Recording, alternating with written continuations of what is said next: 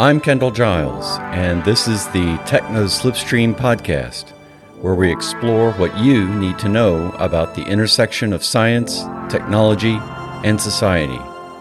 This is episode 5. But before we begin, just a brief announcement.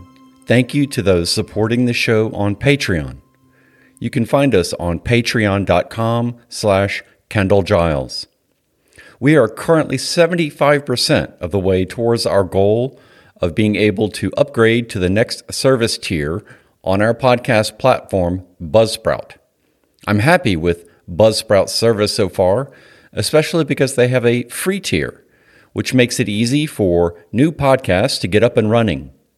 Unfortunately, however, the catch is that the free tier removes episodes after 90 days and limits the amount of content you can upload per month. For the Techno Slipstream podcast, we are already on episode 5, and I'm running out of upload bandwidth for the month. Thus, unfortunately, today's episode will be shorter than I had planned. Also, the next episode will be delayed until the free tier timer resets, which appears to be in 8 days as I record this episode. So please, if you can, head over to patreon.com/Kendall Giles and subscribe to help out the show. Your support will make things so much easier from my end for scheduling, how much content to create, and when I can make it. And once we reach that goal, there's more I would like to do with the show, so your continued support will really help. Okay, in this episode, we continue our deep dive series into automation, and today we'll focus on algorithms. In episode 3, where we looked at modern automation, especially robotic process automation, we discussed the role of various types of algorithms: machine learning algorithms, artificial intelligence algorithms, natural language processing algorithms. These algorithms were critical for automating processes, especially for knowledge workers.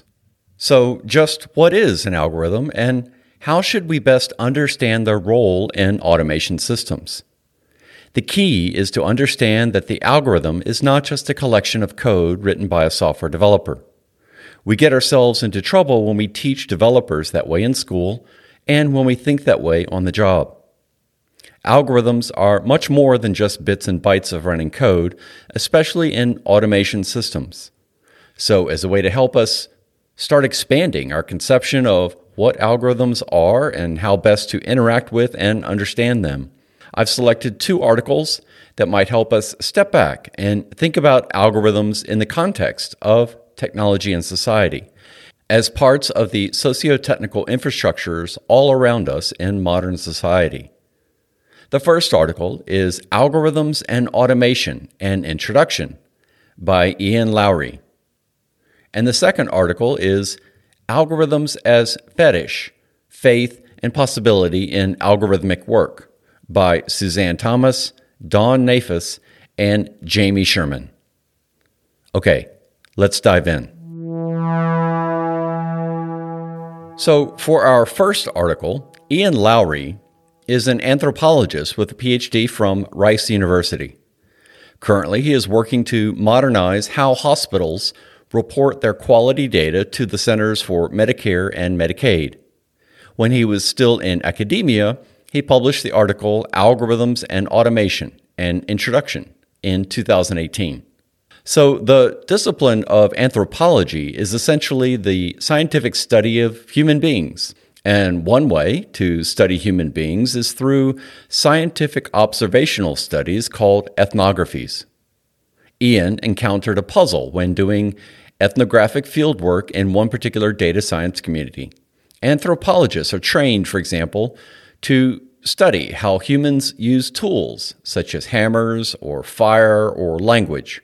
Yet, from studying the computer scientists, mathematicians, and electrical engineers in the field, Ian realized the automation systems those data scientists were building were not just extensions of human capabilities.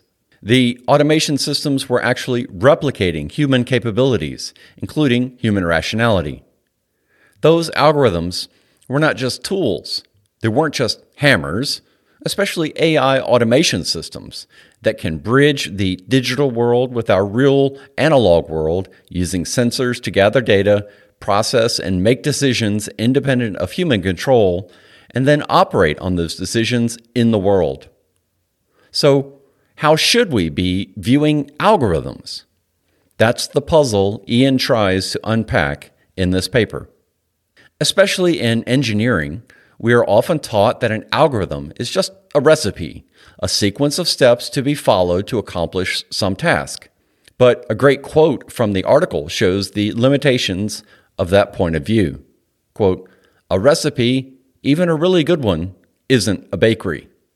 The point is that the algorithm is meaningless without context. Especially for automation systems, you need what he calls algorithmic assemblages, combinations of digital and analog domains that includes the lines of code, sure, but also computer storage, CPUs, operating systems, networks, infrastructures, and people. Automation systems are what is known as socio-technical systems. At some level, viewing automation systems in this way poses no problem for anthropologists. If you recall from episode 3, where we discussed automation systems being used by grape farmers, in those new grape farms, some traditional human labor jobs like grape pickers are being replaced by automated grape pickers, and drivers of non-smart tractors are being replaced by drivers who have training to handle the automated tractors. So, using traditional methods, the anthropologists could still follow the people studying the different human forms of labor on the grape farm, the jobs replaced because of automation, as well as the new emergent jobs on these automated farms. In this study approach, the automation systems are still essentially just tools, though, and humans are still in the loop of decision-making and control. But today, automation systems are being built to no longer need the human in the loop, to no longer require them for decision-making and control. So what then is the anthropologist to do?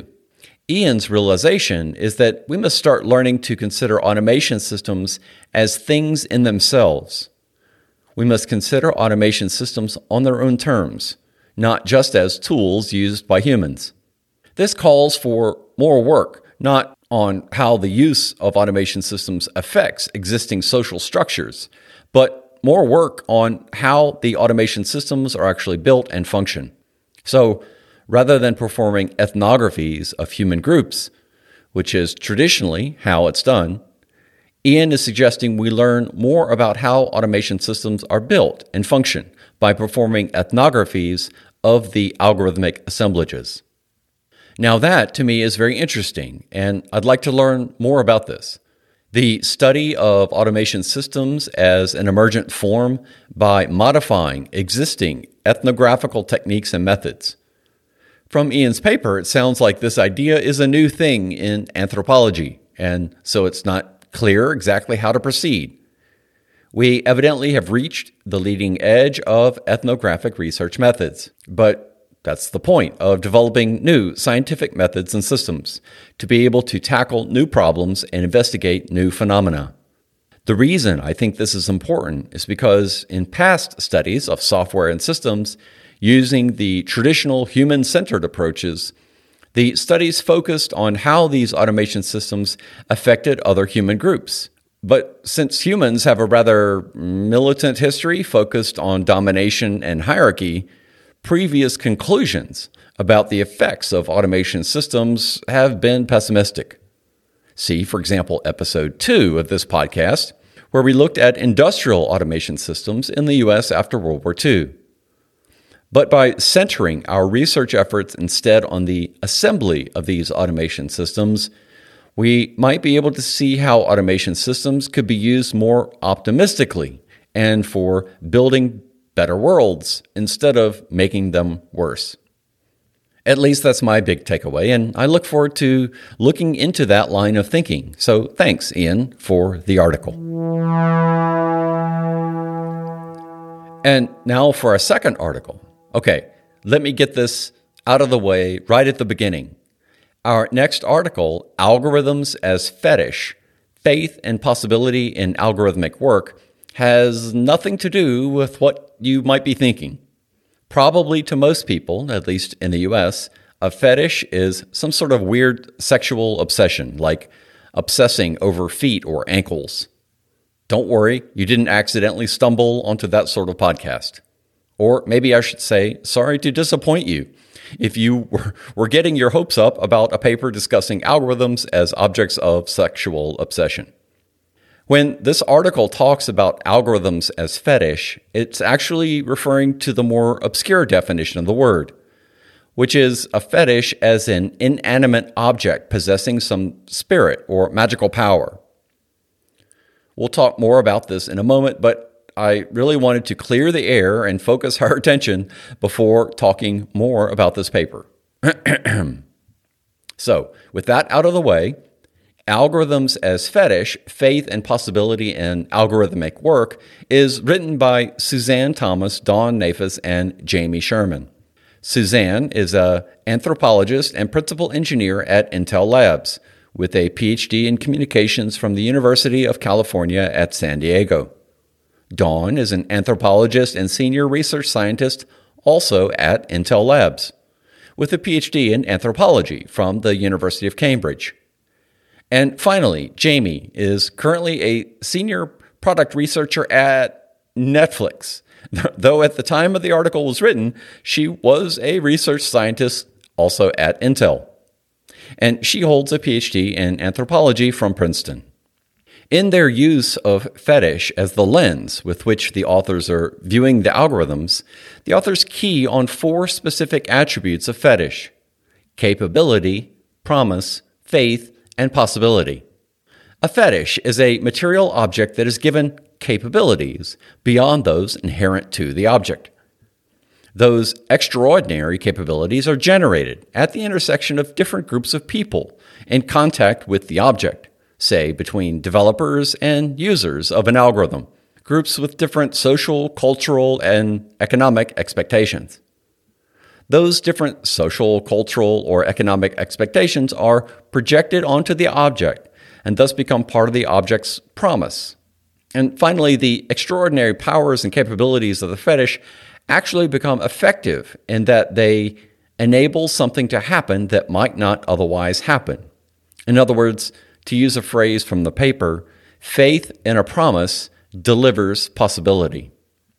So the purpose of their study is to investigate how algorithms gain these extraordinary powers as they change hands from one group to another. If you've ever heard algorithms described as magic black boxes, well, that's kind of what the authors are trying to unpack. Algorithms are interesting as objects of study, and I frankly don't think we study them enough. Depending on who you are talking to, the algorithm is a shapeshifter. Its materiality changes. To some, an algorithm is a collection of math formula. To others, it's a flowchart. To others, it's a collection of lines of code. And to others still, it's shapes on a screen or IoT devices that buzz in your pocket. So to narrow these variations down for the study, the authors focus on algorithms as social contracts, as in the sense that developers might program algorithms based on a set of perceived requirements towards fulfilling some expectations of the users. The authors collected data by conducting ethnographies of two different communities of people creating and using algorithms in different ways. The first group the authors discuss is computer vision researchers. So computer vision is the disciplinary field around building algorithms that allow computers to see, algorithms to collect data and to process digital images and video from cameras and sensors. Depending on the researcher, computer vision can mean one mathematical step, a series of steps, one algorithm, or a pipeline of algorithms. Essentially, computer vision researchers try to assemble these components, some written by previous computer vision researchers, to create new algorithms that are better in some aspect than alternative or previous algorithms. Algorithms can then be published as formula, diagrams, or collections of code in a variety of programming languages. These completed algorithms can be given names, perhaps the name of the researcher, or perhaps some acronym based on what the algorithm is supposed to be able to do.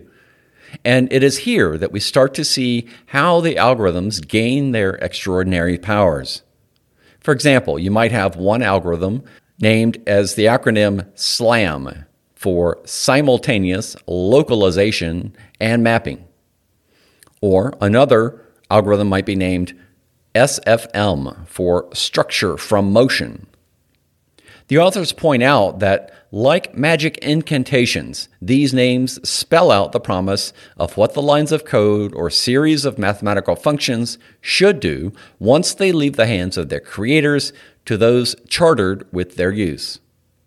With algorithms, there are two broad categories of people involved with them: algorithm makers and algorithm users.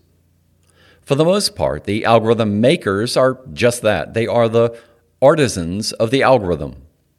It is when the algorithm is transferred from the makers to the users that these extraordinary fetish powers get transferred. This categorization can be tricky, though, since often the algorithm makers are also users of algorithms others have previously made.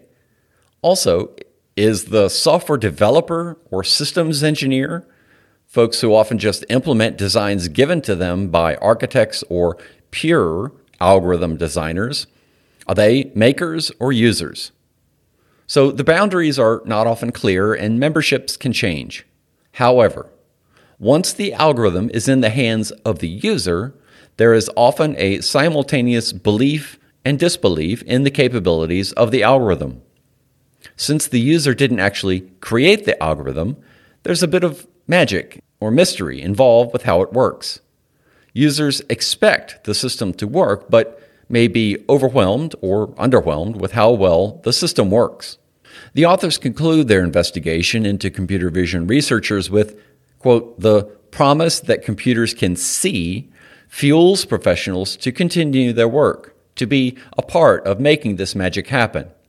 It allows them to forget for a moment the hours of labor onerously drawing bounding boxes on video footage or rewriting camera APIs to ensure different camera feeds can be similarly analyzed. It allows them to mistake their and others' labor for the workings of a truly powerful, awe-inspiring algorithm." Now, this may be a subtle point, but when viewed through the lens of the fetish, the algorithm gains these extra powers when transferred from one group to another. Unfortunately, because of my podcast platform hosting limitations I mentioned at the start of the episode, I won't be able to discuss the author's other findings from ethnographical research in quantified self communities. But those findings support their work with the computer vision communities. Algorithms as math or lines of code get imbued with promises and possibilities as the algorithms pass from makers to users. We have computer systems that can see, though really they can just barely recognize us when we're in good lighting. And we have these magic Apple watches that will help us get into shape by reminding us to stand on the hour and measure our heartbeat. It is the agency we project onto these devices that gives the algorithms their additional power to motivate us to get out of the chair, for example, and start exercising, to nudge us into healthy behaviors we might not have otherwise performed. A beautiful phrase in the paper captures this effect wonderfully.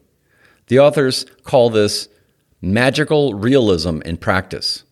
And as an aside, if you're not familiar with the reference to magical realism, once you finish listening to this episode, consider reading Franz Kafka's The Metamorphosis or The Wind-Up Bird Chronicle by Haruki Murakami or 100 Years of Solitude by Gabriel Garcia Marquez or The Ocean at the End of the Lane by Neil Gaiman.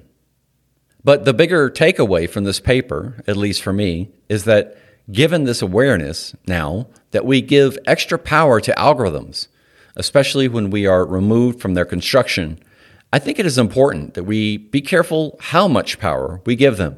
As marketers and Silicon Valley types might try to do, the larger point is that we need to be careful we don't turn algorithms into virtual gods or monsters. And so hopefully from looking at both of these papers in this episode, you might agree that algorithms are clearly more than just code. And with that, we wrap up episode 5 of the Techno Slipstream podcast. Thank you for listening, and please be sure to subscribe. If you'd like to support this podcast, consider heading over to patreon.com/Kendall Giles to our Patreon page to sign up. I really could use your support so these episodes don't get removed and to allow for more upload bandwidth so I can create more content. In addition to supporting the show on Patreon, you can sign up to get the show transcripts, including links to the articles and the books discussed in each episode. In any case, again, thanks for listening, and until next time, I'll see you in the Techno Slipstream.